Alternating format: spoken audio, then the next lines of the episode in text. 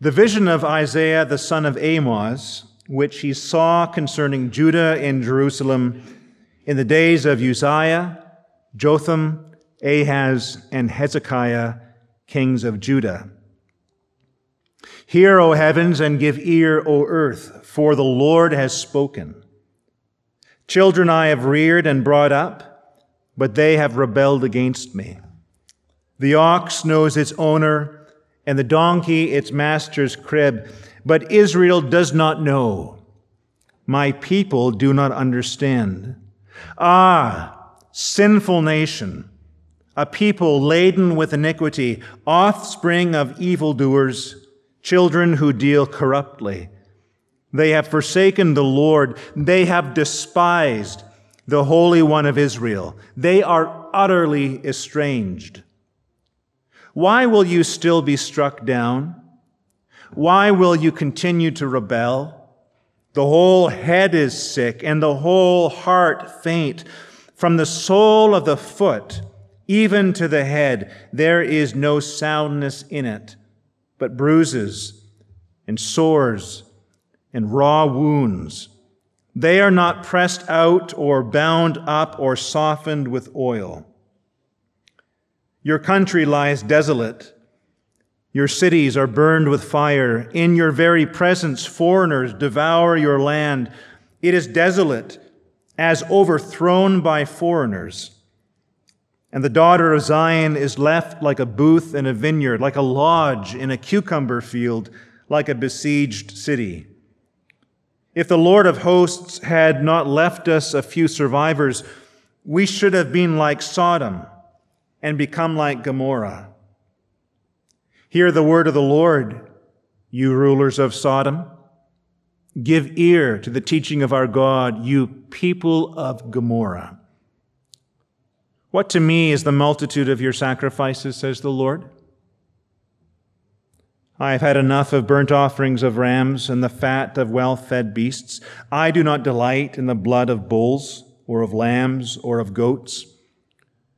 When you come to appear before me, who has required of you this trampling of my courts?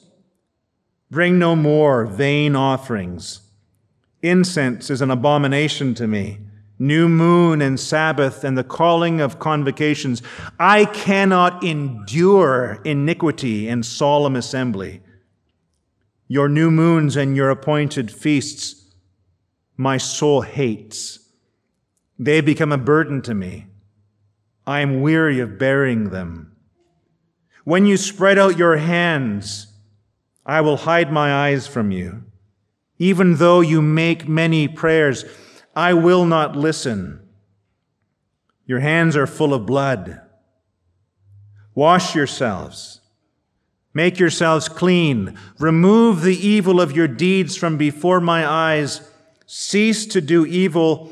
Learn to do good. Seek justice. Correct oppression. Bring justice to the fatherless. Plead the widow's cause. Come now. Let us reason together, says the Lord. Though your sins are like scarlet, they shall be as white as snow. Though they are red like crimson, they shall become like wool.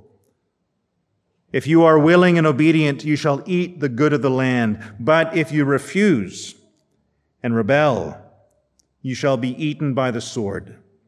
For the mouth of the Lord has spoken. This is the word of the Lord. Let's pray, guys. Let's pray. Father in heaven, we thank you that you are the sufficient Lord. We thank you for your word, which is a sufficient word. And I pray, Lord God, that you would uh, grant us today uh, ears to hear and eyes to see, that you, O God, would feed us, O Lord, from the riches and the treasures of Holy Scripture. Lord, we submit to it. We yield to it. We acknowledge its authority this day. And we ask that it would be that double edged sword, that it would pierce today even to the dividing asunder of soul and spirit and joint and marrow. And Father God, in your mercy, that it would discern the thoughts and the intents of our hearts. Oh God, we pray in Jesus' name. Amen. Well, I'm going to just to, to launch to launch into this um, uh, manuscript, missing notwithstanding. And um, um, when I was uh, thinking about Isaiah, um, Isaiah chapter one is a heavy-hitting passage. It's hard for us to hear. Um, but when I was thinking about Isaiah the prophet, um, I thought about that painting by Michelangelo on the on the Sistine Chapel. He he um, uh, well back in the kind of the, the, the high period of the Renaissance, uh, Pope Julius II, he commissioned Michelangelo to paint that what's now the masterpiece of the Sistine Chapel. And originally there was a plan for him just to uh, paint the 12 apostles. And uh, over a span of four years, he went from just painting the 12 apostles to painting nearly everything, from creation all the way to final judgment. And Michelangelo was a sculptor. That's what he loved to do best. He loved to work with marble. And if you've seen, if you've seen some of uh, his paintings, then you know uh, how good he was at it. The Pieta with Mary uh, holding a recently dead son. Uh, it displays something of the, of the majesty of his ability as a sculptor. Um, but he, he was quite um, bothered that he'd be asked to do this painting. And for four years, he endured great agony, the agony and the ecstasy, right? That old film with Charlton Heston about Michelangelo painting that, that Sistine Chapel. And um, what he completed in the end was, was surely magnificent. In that painting are a number of the prophets. We see Ezekiel, we see Jeremiah, we see um, Daniel, we see Zechariah, uh, um, we see Jonah, and uh, we see Isaiah. The thing that's remarkable about the painting of Isaiah that Michelangelo did was that he painted him in a way in which you see the great youthfulness and also the great age of the prophet at the same time. His, faith is, his face is remarkably youthful, and at the same time, he seems burdened with age. His hair is gray and it's white. The position of, of uh, Isaiah's portrait is immediately diagonal to the frame which depicts the fall of Adam and Eve and the expulsion from the garden. And immediately over Michelangelo's right shoulder is an angel, and that angel is pointing him to that great scene of misery and fall. And Isaiah is turning around, looking as if he doesn't want to look. but knowing that he has to, and the care and the burden of it all is worn into his youthful face. It's hard not to like Isaiah. It's hard not like to like the, the prophet who has such a, a youthfulness of hope in him. Isaiah saw far, far down in the corridors of time. He saw the New Jerusalem. He saw the eschaton. He saw that period when, when the people of Israel would bring hope and gladness to all the nations. And it's not surprising to me that when Jesus goes to enter into his ministry and to preach the gospel, he preaches from the one whom Jerome called the evangelical prophet. He preaches from Isaiah. For God has anointed me, Jesus says, to proclaim good tidings, to announce hope to the downtrodden. And so, as we read Isaiah today, um, I want you to remember this man who had such great hope for the glad tidings that were to come, and at the same time was so stricken with the burden of sin. I know a few prophets that are so aware of the holiness of God I, I, mentioned already today that brief moment in Isaiah 6, where Isaiah is ushered into the majesty of the worship of God. In the Hebrew idiom, when you uh, want to stress the authenticity of something, when you want to stress the, the, the reality of something, you double the word. So true silver is silver, silver. True gold in the Hebrew is gold, gold. And Isaiah, when he wants to stress the holiness of God, he goes even beyond the double repetition of those two words and he says, Holy, holy, holy, he says.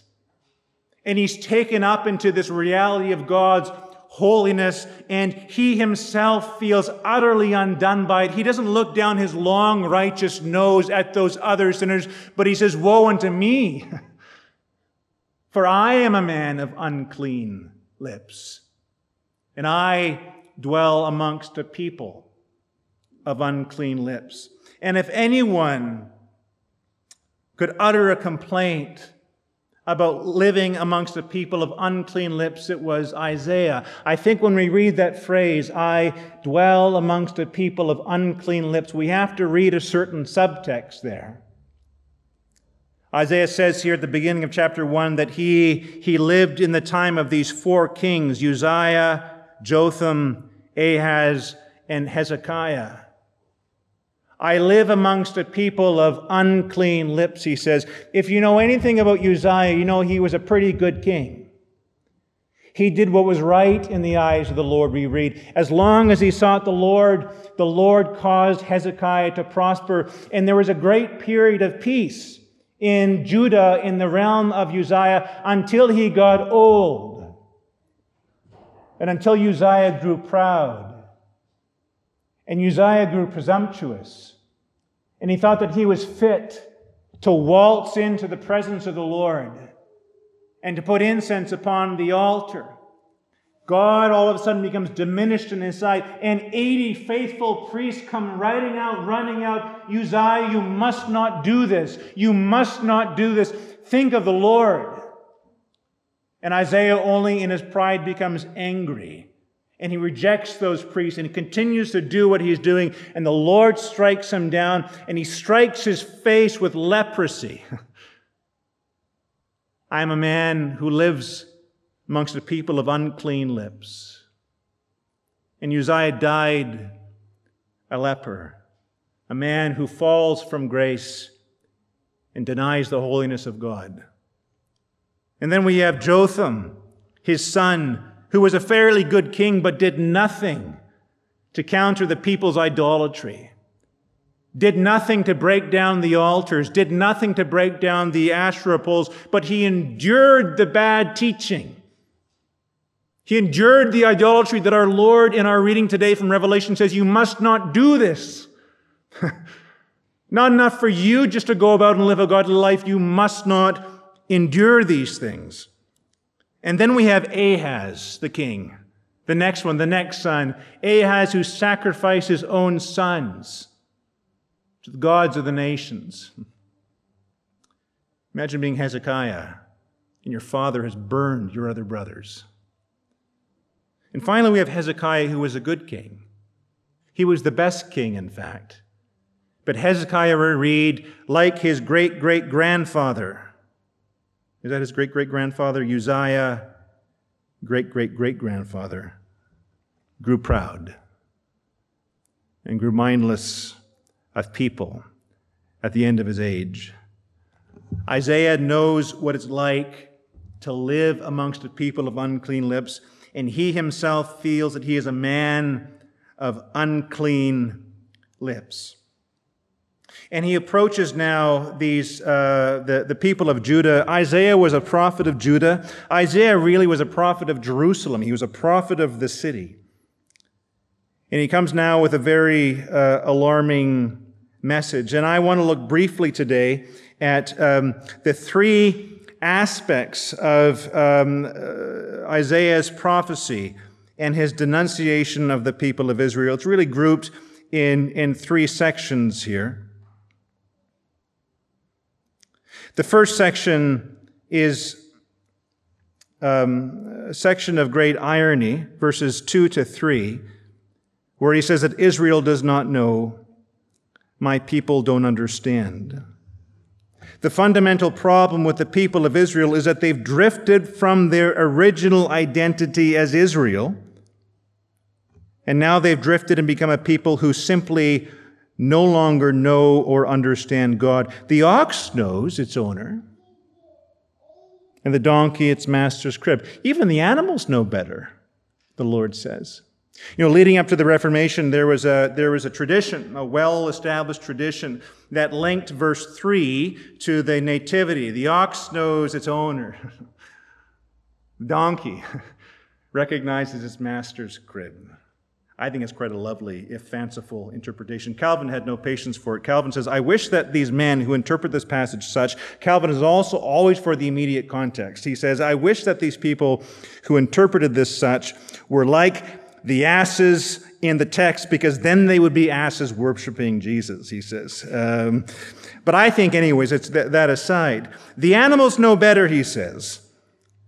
That's what you do when you go off script, when you don't have a manuscript. The, the, animals, uh, the animals know better. Israel doesn't know. My people don't understand. Well, what's the irony here? What does Israel mean? Back in the day, Jacob, at the ford of Jabbok, the Lord had been leading Jacob through a great wilderness of weakness. He felt quite strong at the beginning deceiving his brother. He was all about getting the good life now. He gets his stuff, and the Lord has to break Jacob through a, a variety of very difficult circumstances till Jacob realizes he's nothing without God.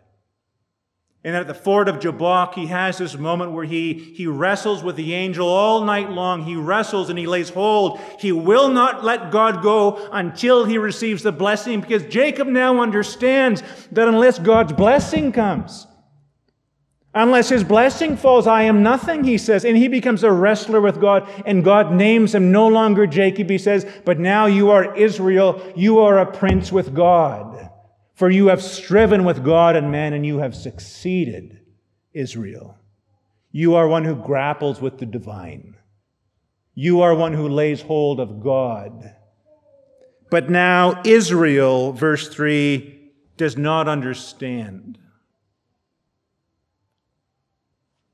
The striver, the grappler, the one who had laid hold on God, no longer knows. My brothers and sisters, there's far too little grappling going on in our Christian lives. There's far too little seizing of the divine. There's far too little putting aside other things. things that don't matter. Things that get in the way. Things that weaken and diminish us. Things that the world panders after and far too little being Israel, what God has called us to be. I exist to lay hold of God. I exist to seize God. I exist to receive the fullness of God. And this is what Augustine says at the beginning of his confessions. You have made us for yourself, O Lord. And we roll around in restlessness and this vague sense of anxiety because we're not doing the thing that we're made to do which is to lay hold of God and to be true Israels.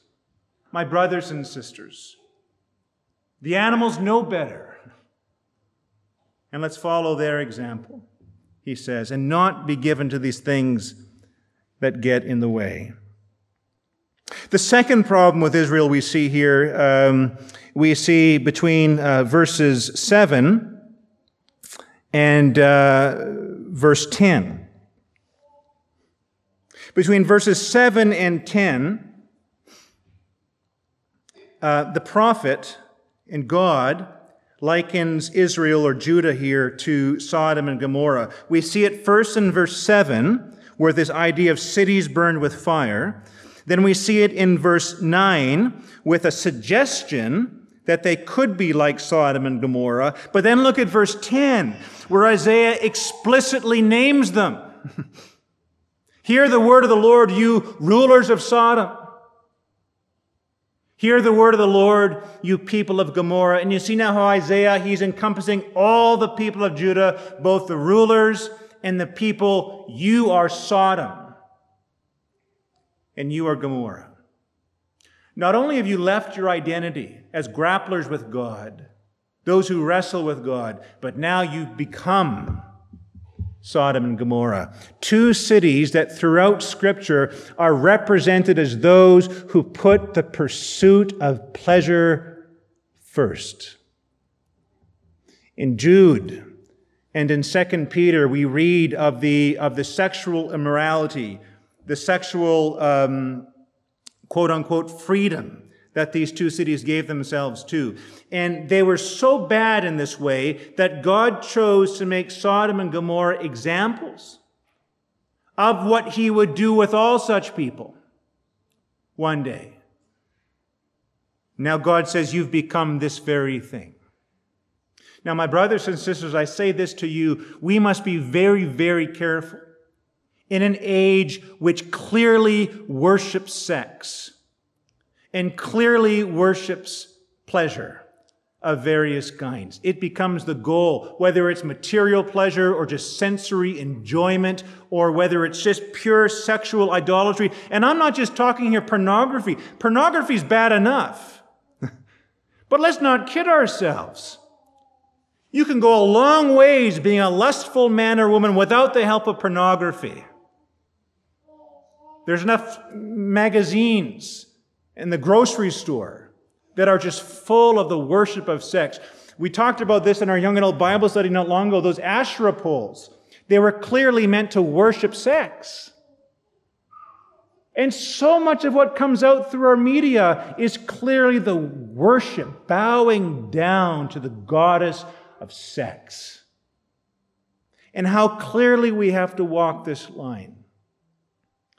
You know, the, the, the, the, the call to faithfulness, marital fidelity, not even having a hint of infidelity. When Heather and I pray at night as husband and wife, it's our prayer, oh God, spare us from even having a hint of infidelity of any kind. Oh God, we need you for this. Brothers and sisters, we cannot be in contact with those things. And as we read in Revelation today, we can't be patient with those things. Don't let them into your home. Don't let them through your TV. Don't let them onto your phone, onto your computer screen. You're not permitted to do these things as God's followers. Because when you do, he says, you become like Sodom and you become like Gomorrah, who follow the pursuit of pleasure over godliness. And God says, I set these cities up as an example of what I will do to all who follow these things. And so he warns them the second area. The third and final area today is the empty worship, which we see uh, in verses 11 all the way down um, to verse 15. This is sort of the, the, the, the, third of four the empty worship. It's interesting, isn't it, that the people who don't know God, the people who are following in a kind of a headlong, reckless pursuit, sexual pleasure, they're not avoiding worship. Isn't that interesting? They still go to church. They still say their prayers. They still hear the preacher reading the scripture. They still give their offerings and their sacrifice. They do all these things. So that one of the best places, my brothers and sisters, to hide from God is the church. One of the best places to run away from the Lord is to be present in His worship, but in a way that is utterly insincere. We read that today. God does not accept these things because their worship, the prayers, the hearing, all the doing is fundamentally empty of obedience. And when the worship is empty of obedience, it doesn't count. It doesn't matter. This is not saying that God is not looking for worshipers. Clearly, He is. We read that in John 4. I seek worshipers, right? I seek those who will worship me in spirit, and I seek those who will worship me in truth. And God says, I'm seeking for these kinds of worshipers that under the ministry of the Holy Spirit will come under the obedience of my truth. will submit to themselves and yield themselves to the, to the commands of my word. Those are the kinds of, of worshipers I'm seeking. When Jesus says that in John 4, he's referring to what has just happened with that woman whose heart has been searched out by the truth of Jesus. You say correctly. You speak truly that you don't have a husband. In fact, you've had five husbands. And the one you're living with now isn't your husband at all and she comes under the truth of Jesus' pronouncement. My brothers and sisters, where there's worship, the happy clappy pew, and the raised hands and all these things where there's an utter refusal to obey. It's not worship at all. It's not real. And we all stumble. We all fall. We're all at times overtaken by the devil. That's what not, that's not what the Lord is talking about here. He's talking about those people who consistently, rebelli- rebelliously refuse to come under the authority of Scripture. And if that's you, the Bible says, your worship isn't real, and the Lord doesn't accept it. Because sacrifice is not as important as obedience false worship. And the fourth area of, of criticism here is with Israel's manifest oppression of the poor. So in verses 17, um, uh, sorry, 18, sorry, the end of 15, he says, Your hands are full of blood. And then in 17, he says, Learn to do good, seek justice, correct oppression bring justice to the fatherless, and plead the widow's cause. So they've forgotten God. They're no longer Israel. They've pursued the godless, sensual pleasures of the world. Their worship has become empty because they're not obedient. And now finally, we read that they've, they've lost sight of what it means to take care of the oppressed. Now, let me say simply here we have a hard time with this as evangelicals. We have a hard time remembering that pure religion is not to keep ourselves unspotted from the world and to keep pure doctrine. That's not pure religion. Pure religion is this to keep yourself unspotted from the world and to take care of the widows and to take care of the orphans that's pure piety. And it's very, very challenging for us. And we can, again, look down our noses at some of the, the mainline liberal churches and all their emphasis on social justice, and we'll say, oh, there's one of those social justice churches. When the, the very essence of religion is to do these things, the Lord says to us. And his complaint against Israel is that you've forgotten them. It is not that necessarily you're going out and doing the oppression, it's enough that you're indifferent to it. You just don't care. One of my, my favorite theology profs, my venerable prof, Victor Shepherd, says the opposite of love isn't hate. The opposite of love is indifference. You just don't care. And how easy it is to be so full of this evangelical pursuit of right doctrine, it's good and right to do so.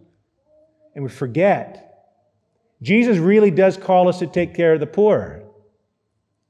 He really does call us to take care of the widow. He really does call us to take care of the orphan. And especially as we move into this Christmas season, it's so very easy just to be filled with our own, you know, um, extended family, what they're going to get, what we're going to give them, how what a wonderful uh, fest, feast, uh, festival, festive time it's going to be.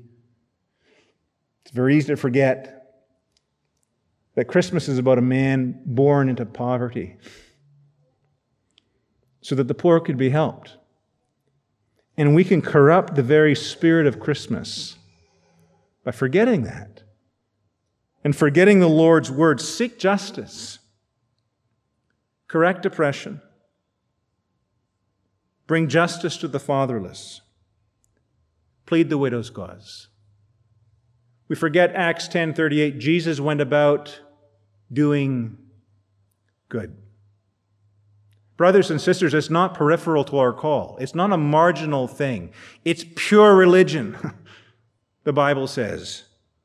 And God calls us to it because this is what God cares about. And He asks us to give ourselves to it. They've forgotten their background. They're, they're no longer Israel.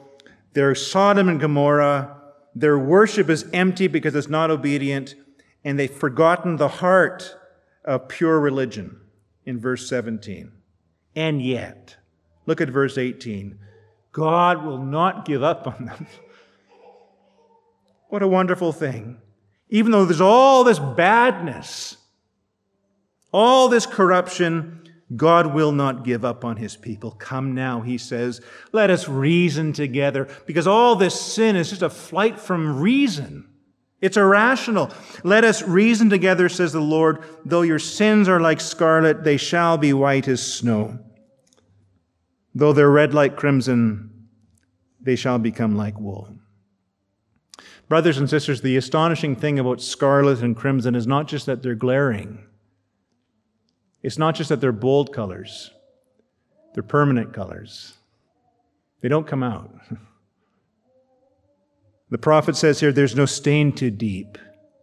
There's no stain so bold. There's no stain so glaring that God cannot get it out. Christ is enough. His death, His suffering, His agony, His blood, it gets out the deepest stains, no matter what it is. And no matter what stains you bring in the church today, no matter what sins you've dragged into this place and your conscience are sullied with, there's nothing too glaring for God to get it out. He says, I will get it all out. And not, I will not only remove the guilt, he says, I will not only remove the shame, I will remove its power. For sin will not have dominion over you, he says. The promise is grand and the promise is great. Brothers and sisters, the call today for us is to repent. The call for us today is to believe and is to open our hearts again afresh to God that we might be worshipers in spirit under the ministry of God's Spirit. And we might be worshipers in truth, not given to these things, but given to the God of the universe. So let's pray together. God our Father, we thank you that you are the Lord. We thank you that you rule heaven and earth. We thank you for your word today. And we pray, O oh God, that we would be a true Israel, that we would be those who grapple with God and seek God and wrestle with God. We pray today, O oh God, that you deliver us from all of the vain, sensual pursuits of this world, O oh God. We pray today that our worship of you would not be vain, but would be in spirit and in truth, that we would obey you, Lord. Make us not like those listeners to Ezekiel who plotted his words, but walked away unchanged. And Father, we pray today that we would take seriously your call to take care of the poor, to give ourselves, Lord God, to the oppressed, we pray. For we ask it in the name of the Father, Son, and Holy Spirit. Amen.